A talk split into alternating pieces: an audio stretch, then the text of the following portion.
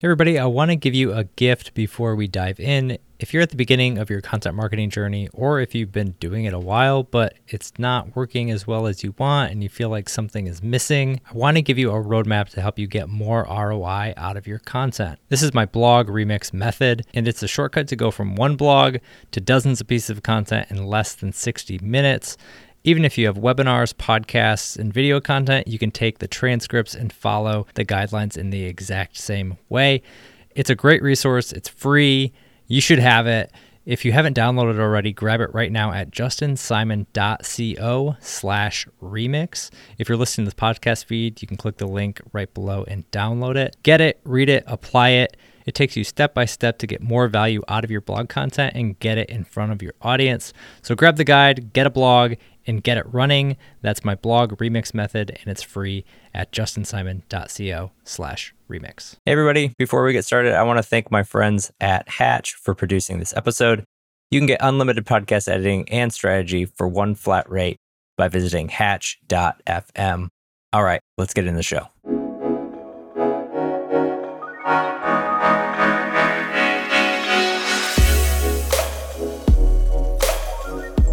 Welcome to Distribution First, the show where we flip content marketing on its head and focus on what happens after you hit publish.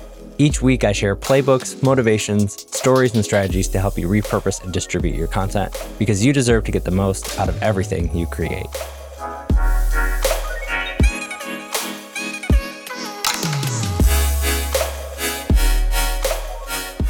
Hey everybody, welcome to this week's episode of Distribution First. Uh, pumped to have Mason Cosby on this week. He's leading demand gen over at Sales Assembly. And today we are going to chat over the trendiest topic in the world, AI. But I know you all want to hear more about it. I'm actually super interested in hearing what Mason has to say about it because he has been doing a ton of really interesting things with AI as a single person marketer. I've been there, I am there right now running my own thing. And so this whole episode is going to be about how to use AI to get the most out of your content, to be able to get the most bang for your buck and really be able to do that effectively. So, Mason, thanks for coming on, man. Justin, thank you so much for having me. And I got to say, I just love the title of the podcast because uh, practically one of the things that we can talk through is just you can create a ton of content through AI, but if you don't actually think through how you're going to get the distribution out, you have a ton of great content that sits in a Google Drive folder and never sees the light of day. So, yes, content creation is critical, but I, I think that's 20% of the game. 80% is the actual distribution. Boom, we're coming out firing. Uh, let's just dive into it then. I'm not even going to go fluff. Uh, anybody who knows me knows I'm not a fluffy guy. So let's touch on that then. So, coming into it, I think that's one of the things that I know I've seen, whether it's AI or having a team of writers, whatever that is, creating content is table stakes right now. I talk about that a lot. It's like there, there's more content out in the world than we can even possibly consume. And now it's much more nuanced than that. It feels like it's not only about getting the content, but it's about getting the content from the people, the companies, et cetera, that you enjoy listening too. So it's not just like the conglomerate ESPN owns all the sports networking that you can follow. Now you can follow uh, the exact YouTuber about your team that you want, you know, and only talks about the things that you want to talk about. It's it's awesome. It's a great world we live in. But that being said, the content is only a piece of it. So I, would love to hear your take on that and, and how you know you're using 80% distribution 20% as that rough model. Yes i mean as we dive into really the ways that i'm using ai and i think this is a fairly common play that a lot of people are, are running now in which you have a couple of content pillars that you pull in your subject matter experts and it's something that they can get excited about. Um, i have yet to meet a chief revenue officer or somebody in revops that enjoys writing a blog.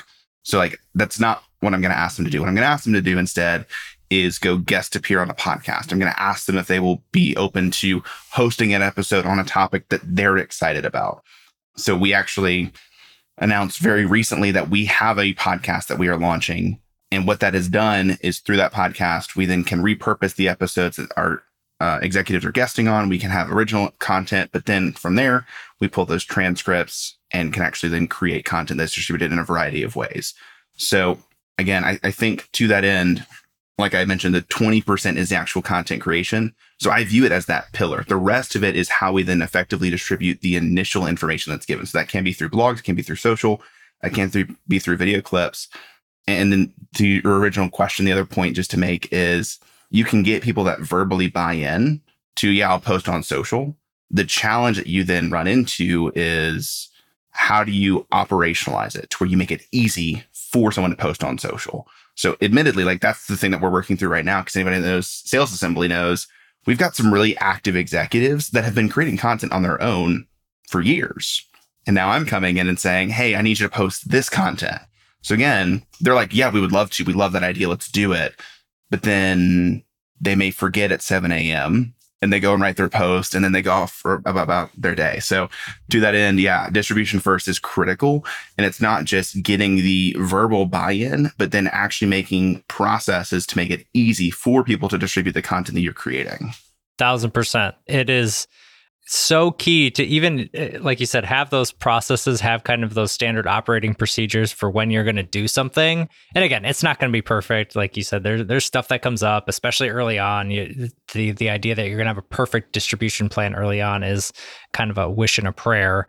But i think it's those learnings and by putting in the time and the effort to actually put distribution first put distribution at the head of head of a content strategy that allows you to get there. Because if you don't I've seen it many, many times in my career when you tack it on at the end as a tactic and not as part of the core strategy, it just doesn't have the same impact. It, you know, it ends up being a, a tweet here uh, or a post there, and there's no consistency, there's no flow to the actual strategy. Yeah. So it may be of interest just to talk through essentially the distribution strategy of the content that we're creating out of some of the AI stuff, and then we can dive into the tactics of the content creation. So again, it's not super sexy, but it's a spreadsheet of I've identified these are the content pillars that we're going to post around. So we've got a podcast, we've got our product that is a learning and development platform. So we're going to pull product out and showcase clips of our product. Uh, we have great sponsors, so we want to promote our sponsors, and then we do want to actually elevate specific thoughts and actually turn our executives into true thought leaders. They're doing a lot of that right now. But admittedly, and they, they'll claim this themselves, they have probably one or two posts that really hit on a weekly basis.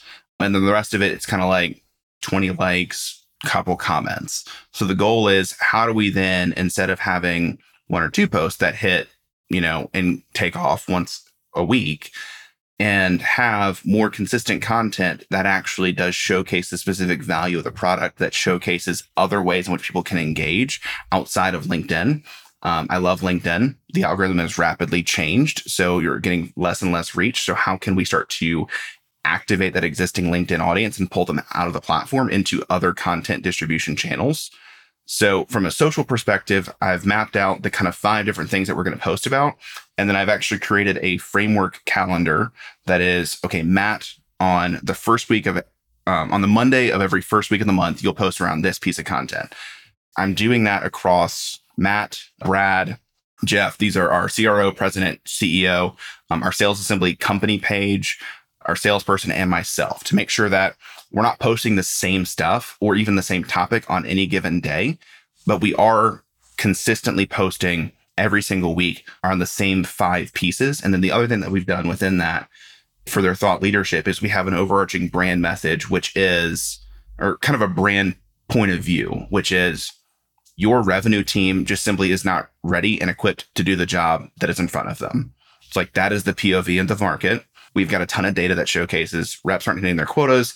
According to some recent data from Gartner, like 70% of employees have reported that they don't feel they have the skills to do their job. So like just it's it's yeah, like you hear that and you're like, wow, that's insane. So again, that's our that's our high level POV. And then within that, we've got specific pillars that all of our executives will speak to. So again, that's the distribution method across social. And then we've got our podcast channel, which we'll be publishing one to two episodes on a weekly basis. Um, that is repurposed content from other podcast episodes. We've got 40 interviews set up already between our executive team, and then repurposing those transcripts into blog content. And then the last piece is launching a newsletter here in the next couple of weeks. So again, we've got daily social content that is specific and curated. We've got numerous podcast episodes. We've got weekly blog content that will start to come out in a weekly newsletter. So those are kind of the distribution channels that all tie back together around the same kind of pillars so that we're consistently preaching the same message, which is your team isn't ready to do their job. And we then come in as a uh, learning and development type platform. We help you close your skill gaps. So again, they're not ready. They have skill gaps. We close them for you. So that's kind of the high level thought leadership down into the specific reasons you would buy from us. Yeah, love it. It's funny. We've uh, this is the first time we we've actually connected face to face, but that is like almost probably 90% of the play that I help clients with as well is and it's shocking how many folks don't have that upper level message alignment around that and then that's honestly how a lot of the chaos kind of starts happening within a content strategy is we don't have any guiding principle any guiding value any any sort of especially in today's world an opinion to sort of plant your flag around that this is why we exist outside of product like you have product as a sub theme underneath your content strategy, which is so smart. It's not even typically it's how do we talk about our product and then come up with some other ways about you know trying to sneakily do that in, in, different ways. So having those themes is super key. Anybody listening I, I think being able to a get alignment on what your core what your company is about. What is your core overarching message you want story that you want to tell? What what is that? And then from there, what are those core themes that you can talk about? And then from there, the layer underneath that is when you're getting into actual sort of more tactical things like a newsletter and uh, social content and, and all those bits. Whereas so often we just want to drill right into, hey, we should be posting more on social. Well, okay, but what about, you know, if you have your execs or you have your company page or you have whatever talking about all these things and you don't have the strategy built around it, that's when stuff goes kind of haywire. And that and that's where for me too, I do the same thing. I like to lay it all out on that calendar, lay it out on a social calendar to understand, hey, here's what we're doing, here's what we're hitting, uh, and being able to do that. I'm curious for you, what are what are you seeing as the more better performing pieces of content for you because you're touching on those messages in, in different ways which i think is starts to give you a different level of insight when you start to do that because now it's not only and maybe you touch on both of these what messages are kind of resonating? It's obviously going to be specific to you but then what are those pieces of content too? And how do you work that blend together when you're building out the strategy? Yeah it's a, it's a great question. And admittedly sales assembly is in a very unique position because unlike what i think most people experience in which they're trying to get their executives to be active we have really active executives. So what we're now doing is less of hey, let's just post some content. And it's now more of how do we post strategic content that ties back to a clear point of view. So, it, admittedly, and I know this, and I've, I've prepped our team, we're going to see content engagement go down because we've been posting a lot of funny jokes. Like we've been posting a lot of things that are humorous. So, I mean, some of the best posts from Matt are essentially Matt making fun of himself of like, Brad invites me into a pipeline meeting to talk about my 78% discounts. Like it's going to get a ton of engagement. It doesn't drive the business forward. So, from that perspective, at the moment, we're still early. I mean, we're about a month in to really getting specific around even what our message is. So, from that perspective, what what I can tell you early, we did a couple of iterations of our messaging, and the most recent iteration really got to essentially the feeling and the problem. And we passed it around to a number of leaders within the revenue space and the resounding theme was, yeah, you, you hit it. So from a from a website perspective, what we called out is we provide a, a foundation for skill development and talked about how painful it is that your team has specific skill gaps. So again, that's the product. Now we're doing is on social and in our thought leadership, going that level higher to say that your team isn't ready. So as we do more and more of that, I I know that we will have results around it. Right now, though, it's kind of that early anecdotal, hey, you're you're on the right track. I wish I could say after doing it for a week, we saw a flood of inbound messages. But what we have seen, and this is actually another data point that would be helpful, I've been able to then look at specific posts that our team is making. I then send those over to our, our AE and he scrolls through the comments and then does specific outbound to people that's that are saying, Hey, this is super relevant and resonates with me. And if somebody's leaving a massive comment, that is what I would call dark social intent Uh, just made that up on the spot. but essentially, it's somebody that is not a hand raiser, but is showcasing.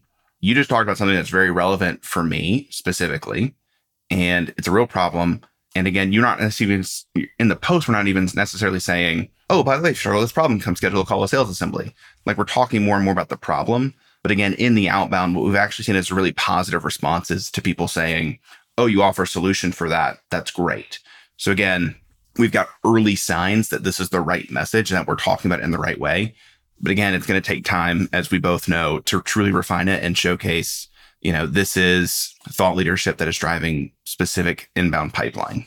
So, how then do you, because this is something that I think more and more content folks are having to deal with, is the things we know are the right things to be doing are sometimes the hard things to justify. It sounds like maybe you've got a, a really good case where your your execs are bought in.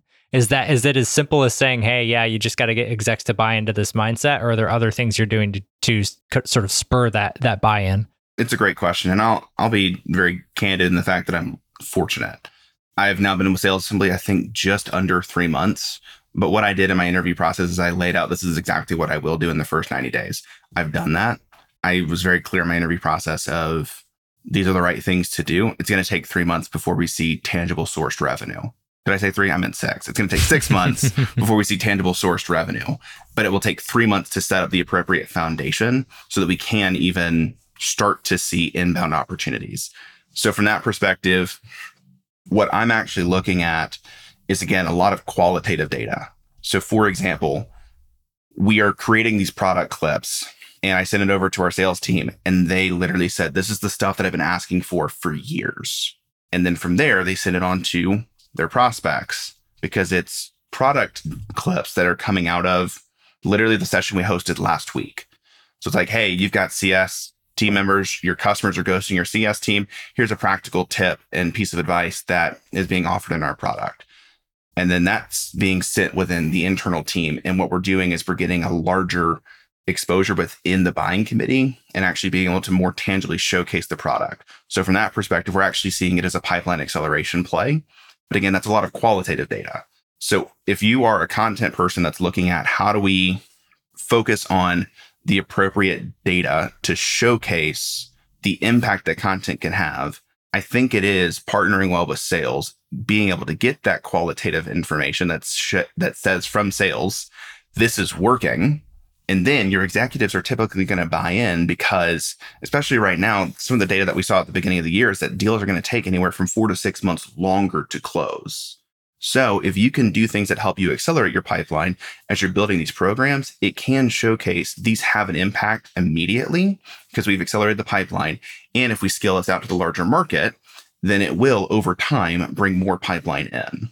Yeah, it's definitely becoming a tougher to measure that immediate uh, getting away from the performance marketing and dashboards and this is, you know, look at up and to the right check check check check check, you know, SEO paid, all that stuff. It feels like we're at this crossroads of it's taking a more nuanced approach to measurement and and what that means. Measurement, I'll put in quotes because it's that qualitative stuff that you're talking about, or even um, you know, even the self attribution stuff that's going on with a lot of, you know, people that way too, being able to quote unquote measure through self attribution. But that is key. I mean, I see it in my own business where when somebody fills out a form, I ask, How did you hear about me? And 99% of those things say LinkedIn. So if I wasn't doing LinkedIn, uh, it's a pretty clear sign. Like keep doing what you're doing. Keep you know keep keep on that. Keep talking about those things. Same th- same thing on validation with content. I talk about this a lot, and it's it's hard thing to change within a company culture because content marketers have been trained to go big to small, to go blog post and then post a link about the blog post to try to get somebody back to consume that big piece of content. What they're not used to is interacting in a sort of platform native world where you can create a unique piece of content on LinkedIn, validate the idea, then create a bigger piece of content around that for your audience, and then recut that up and get it back out. And I think it's like that is such a shift. I know you guys are doing that, and I know you're doing that a lot, Mason. I want I want you to kind of kind of touch on that a little bit. So, I mean, to that point, we just revised our messaging. And the main thing that we heard from our potential customers is, I don't know what you do. Like, I hear that people love you, but what do you do? So what we did is we then created LinkedIn content. I'd be lying if I said this was highly strategic, because again, this was in kind of the early days of me even understanding the company in and of itself. But we were creating LinkedIn content and seeing, okay, what what content resonates with the audience, and we were kind of doing the formal f- word would be focus groups. Essentially, we were asking friendlies that were the right persona that were existing customers and saying like, hey, do you think this accurately showcases what we do? And then once we had a lot of that, again, qualitative information, we then put it on the website. And again, I should give context. I was formerly a StoryBrand certified guide. So like I'm very well versed in the StoryBrand methodology of how we do messaging. So I ran us through that process and then put that on the website. I don't want to make it sound like we just took customer quotes and said, "Oh, perfect, like that's our message." No, there was a there was a clear process around it. And I would say now we are actually at the quantitative data validation. So are we seeing people come in and are they repeating our messaging back to us in the sales conversations? Are they coming in and not bouncing immediately? Are they coming in and actually clicking on specific buttons? So again, we're in that stage right now. We've only had the new homepage up for about a month. But I, I think the the resounding theme of what I want people to understand is in the early stages, I know a lot of content marketers know this, but I don't think that we give ourselves enough credit on this front like you have to actually give validity to the qualitative information that you are getting early. And once you've got that qualitative information, you can then double down on those things and continue to get quantitative data. Like I was recently talking about the fact that, to your point around reporting and dashboards, I'm three months in and I just started building out the dashboards because there was nothing going on. So, like, what I build a dashboard around instead of, so instead of focusing on the reporting aspect and getting the all the data together, I focused on actually building something that could be reported on. Yeah, super smart, super smart. Yeah, what am I what am I going to measure? We have nothing. I think for anybody who's starting kind of that process too, one of the one of the best things you can do is take that step back and, and audit and assess what has been working. Uh, especially if you, you know, some of the companies I've worked with in the past, you know, a decade plus of content to kind of, you know, go spur conversations and go look at. And you know, you, if you want to get started quickly, that's a at least a quick way to start getting that information and that intel is building out, you know, t- or taking your existing dashboards and, and building out new ones and figuring out a what content are people interested in and what content are you know getting the most shares, getting the most engagement, and then kind of go from there. But otherwise, yeah, you're kind of just spinning your wheels for no good reason. so no that that's awesome. I think you're totally right on with like story strategy having all those things tie in back into product. I mean holy smokes there's so many times where a content strategy ties nothing back into the product or you know just blows my mind the amount of the amount of marketing that i see out there that you know and to your that, that's good on you all because you know to recognize hey we're popular but what do we do that's a kind of a red flag, red flashing light bulb moment there where like, okay, we're popular, but why? You know, do we want to be known as the joke company or do we want to be, you know, do we want to be known as X, Y, and Z? And that's the trap that social can kind of pull you in at times where you will get less engagement, but the engagement you get on the new content is going to be much higher quality ideally is going to be much higher quality and much you know much easier to activate than you know you think about how long you know x y and z longer uh, activation for a deal now. Well how much longer is that activation going to be when they have to go from knowing you as the company who maybe we don't know what you do? Eh, eh, oh finally i understand what this company does. I thought they just told funny jokes about sales or something like that you know? Yeah. And I mean, to that end, there's that balance because we can easily fall into the trap of swinging so far the other direction to where there's no humor, there's no brand tone, there's no there's no fun voice. The reality is we are funny, helpful skill development representatives that help other companies grow, but we're also authoritative. We are not just this we're going to tell some jokes, but we we have to strike that balance of understanding the market. I think for example, like we don't want to be full on corporate bro because corporate bro is incredible at what he does. But he's, I mean, that's his gig. That's his shtick. Is he's funny. He makes humor. And we're not going to go so far that we are completely out of touch. We just offer a platform that you can buy it or you don't. Like we want to be relatable. We want to be under clearly showcase that we understand. And honestly, salespeople, from being blunt, are a little bit jaded because they, they get a ton of no's. So they like to laugh about the reality of the difficulty of sales. So I think we're in that phase of trying to strike that balance appropriately. Now, I know we had also said we were going to talk about AI tools. so if we want to dive in, I'm happy to dive in because we talked a ton about strategy and I think it would be helpful to dive into specific tactics. Yeah, absolutely. I would love to chat around the different tools you're using and just so everybody, you know, you can go reverse engineer what sales assembly is doing. I would actually highly advise you you all to go do that after this episode and and to connect with Mason on LinkedIn because he shares a ton of valuable insights and very I would say just raw and authentic takes on what he's doing and what's working and what's not. And and that's one of the reasons I was like, oh, I got to get Mason on here because he he's so smart and, and doing so many cool things. So if you're not going to say about yourself, I'm going to say it about you, Mason. So uh, happy happy to have you on. Thanks, Justin. And it, admittedly, it's just a stream of consciousness. like, oh, this is neat. So, but I think that's where so much of the learning comes. And again, this take all of this stuff, and, and you've got to be able to implement it on at your own company in your own ways. Not everybody's going to have funny as a vein of their content strategy. Not everybody's going to want to do X, Y, and Z. Not everybody wants a podcast, etc. But I think uh, I would love for you to dive into a some of the tools you're using, but I mean, the tools are one thing. I, I am interested in you naming some that you're using because I think that's helpful. But I'm more interested in in the frameworks and how you're using those on your data in your day to day basis. Yeah. So we'll start with tools. So again, when we talk about we're doing a podcast, we're turning that into blog content.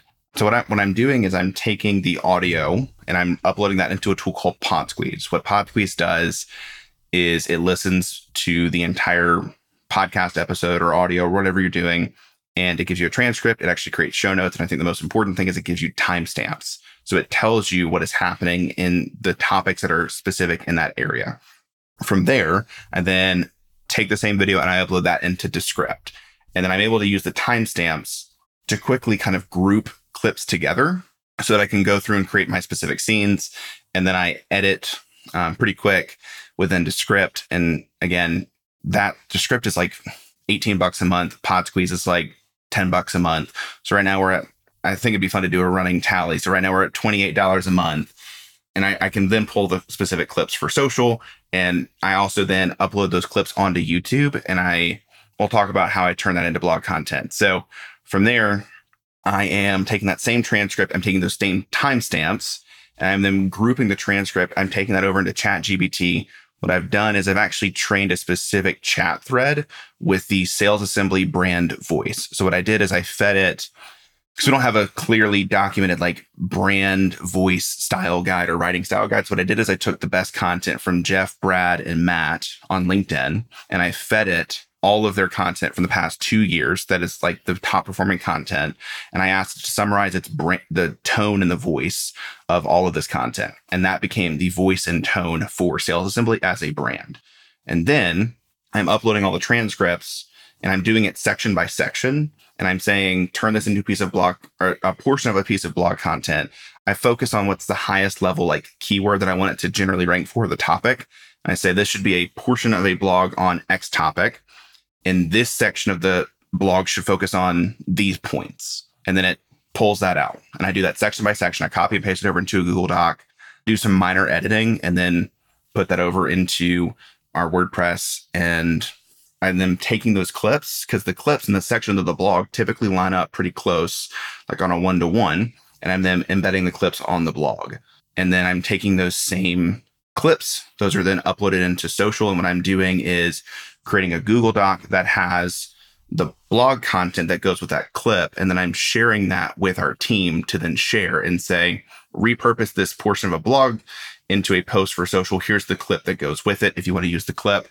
And then we're taking that same audio, uploading that to our podcast. So the podcast episode is linked in the piece of blog content. And depending on what people want to do, they can either link back to the blog, they can link back to the podcast. Either way, they're getting into longer form content that is off of LinkedIn. So the tools would be again PodSqueeze for timestamping, Descript for video editing, ChatGPT, and then specifically teaching it how to use a brand voice. Yeah, that's it. Yeah, so you know, less than thirty bucks a month. Yes, and if you wanted to go with the premium version of Chat GPT, it's twenty bucks a month. Yeah, so fifty bucks. So for the Chat GPT, are you so I can get a get an idea too, because I'm definitely going to steal this. Are you in it for the brand uh, voice and tone? Are you putting that at the top of each one of those when you're going through and, and saying for the blog? Like, how did you train it to make it know that that's the voice and brand tone that you're going for? So the initial prompt was something to the extent of, I would like you to create LinkedIn content for the Sales Assembly company page. I need you to know the Sales Assembly voice and tone. Can I feed you some writing samples that then help you understand the voice and tone of sales assembly? And it said, yes. So then I just like copied and pasted posts over. And I said, here's another writing sample to give you an understanding of the sales assembly voice and tone. I then did that. And then after doing like 40 posts, I asked it, can you summarize the sales assembly voice and tone? It then gave me what it thought the sales assembly voice and tone was. And I said, that is correct. For all future content in this thread, can you make the content align to this voice and tone? And it said, yes. So then I used the same thread.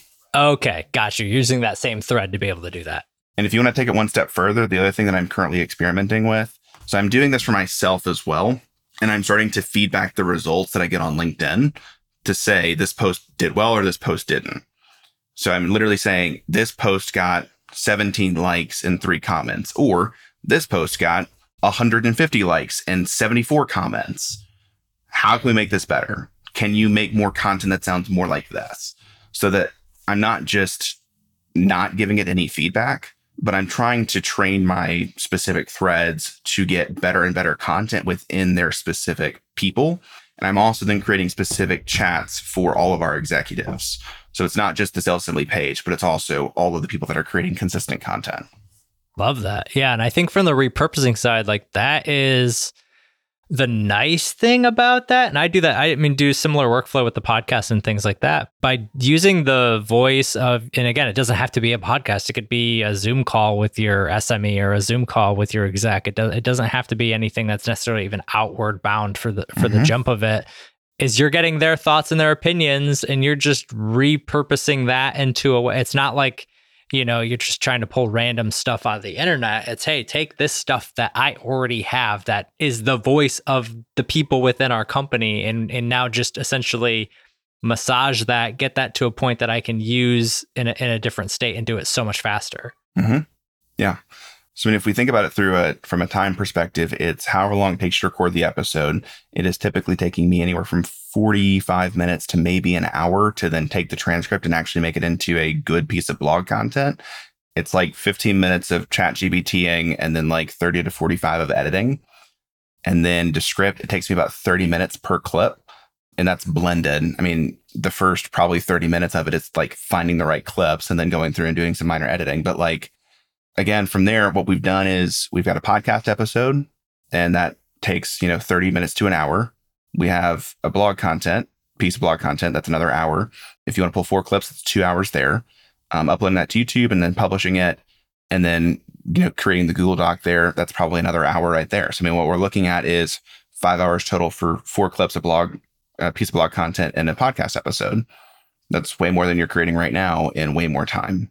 Yeah, that is a, a super streamlined way to do it. And I think the best part, I mean, you're you're just you. You're just one one team member being able to do that. And I will say this because I'm the same way from a more content strategy perspective, or like I came up doing tactical work, so I know how to create content. And I think that's the subtle, maybe over assumption with the AI tools is you have a gauge of what good is to begin with that you can use as an editor when you're using these tools. And I think that's maybe the unspoken part about a lot of this is the folks who use these AI tools and do it really, really well have a baseline of knowledge and experience to help them do that. You could get by but you probably know this as, as, well as I do. The reason you're having to go back and train those models is because not everything you get is good. Not everything you create yourself is good. And so you have to learn and you have to do that. So, and if you're not doing that with these AI models, they're just going to spit out junk to you that isn't, isn't actually all that helpful or useful. Yeah. And I, I, think the other final thought just around these AI models is telling it the specific medium in which it should be producing and then the intended audience. And then if you can provide the intended audience as well, it typically gets you a lot closer. So again, you're training it with the right brand tone and voice. You're telling it where it's going to be created and what it's a portion of. And then you're also telling the intended audience. And when you do all of those things together, and you're not just saying, can you write an entire blog post for this, this, and this, but you're feeding it the initial content through a transcript. And you're just saying, can you format this and rewrite this in such a way that it makes sense within this medium for this audience on this topic? You're getting actually really solid content. And then what you can do is I say this to our executive team, I'm getting you 75% of the way there. I need you to insert your own POV, like your own personal stories, but the foundation from a content perspective is there. You just need to add in your humor, your personality.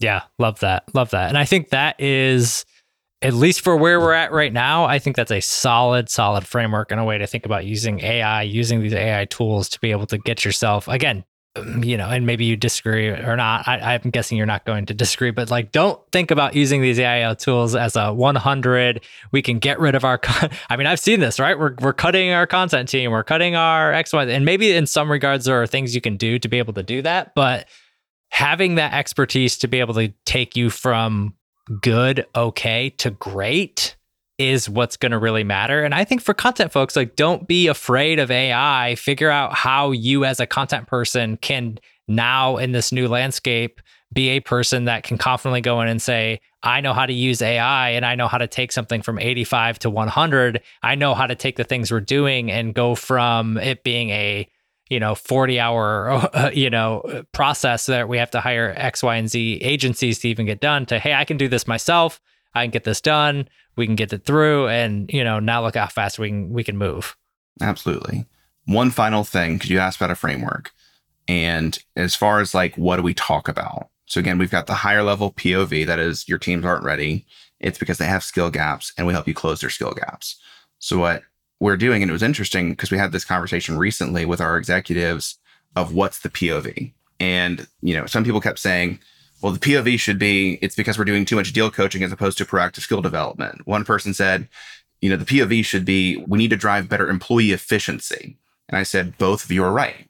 The core of what you're both saying is your team isn't ready. You're both touching on why. Your individual POV within this larger company narrative can both be correct. So what we did is we outlined what are you actually passionate about talking about? That's kind of a something that will draw attention. So like Imagine a, a LinkedIn post from a CRO that says, stop deal coaching your reps. It's a hot take. It's going to get some engagement. It's a clear POV. So again, within that, we then identify the specific pillars. So one of our, our CRO is going to start talking a lot more about how deal coaching is actually hurting your reps more than it's helping your reps. That's a very clear topic and pillar.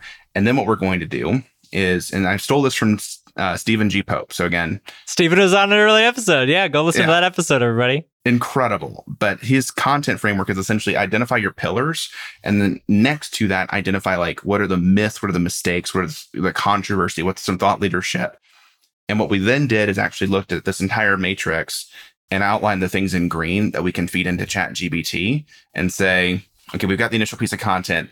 Now let's do this of we want this piece of content that's the, from podcast episode that's transcript. We wanted to focus on how deal coaching is the wrong way to help reps. Focus in on the mistakes that uh, CROs are making around this and create that into a LinkedIn post. And what we can then do is take that same transcript and say, focus on this pillar, focus on this prompt around mistakes or myths or controversy or thought leadership or there's actually eight within the framework that you can easily fit into chat gpt like i'm not going to feed into chat gpt like tell a personal story mm, mm-hmm. our team can do that but what we were able to then do is once we actually put this matrix together we will then have literally 64 pieces of content across each of the pillars and eight different perspectives on those five different pillars so i'm doing my math wrong somewhere it came out to 64 when i did it previously but all that to say, it's a it's a really easy way that you can actually then feed your executive team with starting content that's all written. And what we can then do from there is pull the specific clips in to match that with the content if that's what they wanted to do, or they just have a bank of ready to go written content in the event that one day they just don't have a clip. Mm-hmm. So that's another framework that people can start to actually take away. I love that. I love using, uh, and I do this all the time for my content too, is using the baseline of those transcripts to be able to create text content, it seems so basic, but like it, it's such a no brainer after Yeah. you've done it a few times to say, oh, this content is really good. Maybe we should just use it in a different format, which, you know, typically is not just a, a text clip. You can take that same text clip and automatically get 100% more content by just posting it without the video clip.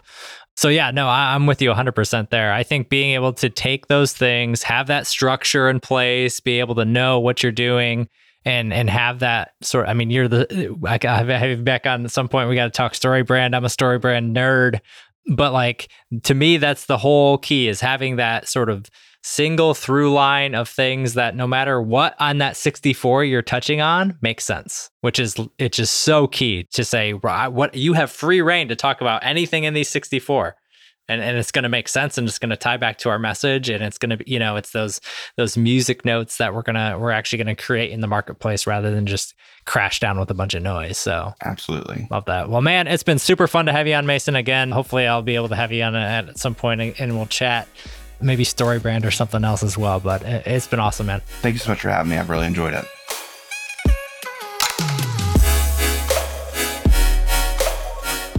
All right, I hope you enjoyed this episode of Distribution First, and thank you for listening all the way through.